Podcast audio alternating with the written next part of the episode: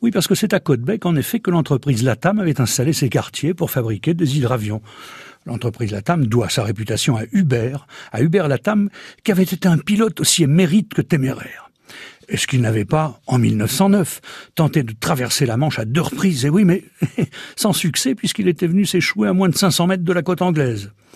Et que l'on sait que c'est Louis Blériot qui allait lui griller la politesse. Mais bon, il n'a pas baissé les bras, Hubert, puisqu'il sera le premier à voler à plus de 1000 mètres d'altitude et à rester en l'air pendant plus d'une heure. En 1928, l'aviation commence vraiment d'avoir le vent en poupe. Est-ce que Charles Lindbergh ne vient pas de réaliser le premier vol New York-Paris? Alors à Côte-Bec, on fabrique des hydravions. Des avions capables de flotter, si vous voyez ce que je veux dire.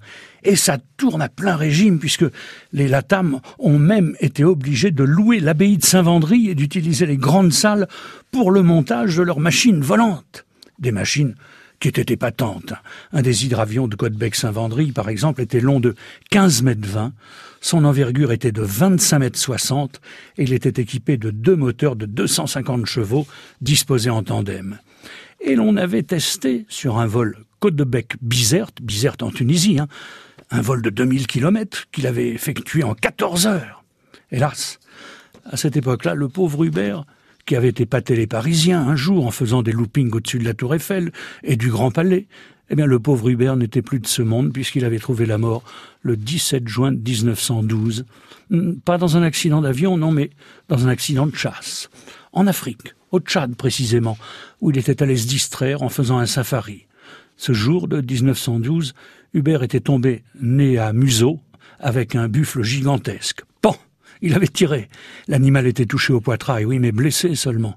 Alors elle est devenue furieuse, la grosse bestiole, et elle a chargé Hubert Latam, qui s'apprêtait à tirer une deuxième balle. Et oui, mais, oui, mais non, parce que le chargeur de son fusil était vide. Alors le buffle va le soulever de terre à trois reprises en l'encornant méchamment, et quand il retombera, le pilote de Côte-Bec sera mort pour le compte. Aujourd'hui, et très exactement depuis l'an 1931, à Côte-Bec-en-Caux, sur la route touristique qui longe la Seine. On peut donc voir un superbe monument figurant un hydravion Latam qui semble bel et bien jaillir de la falaise.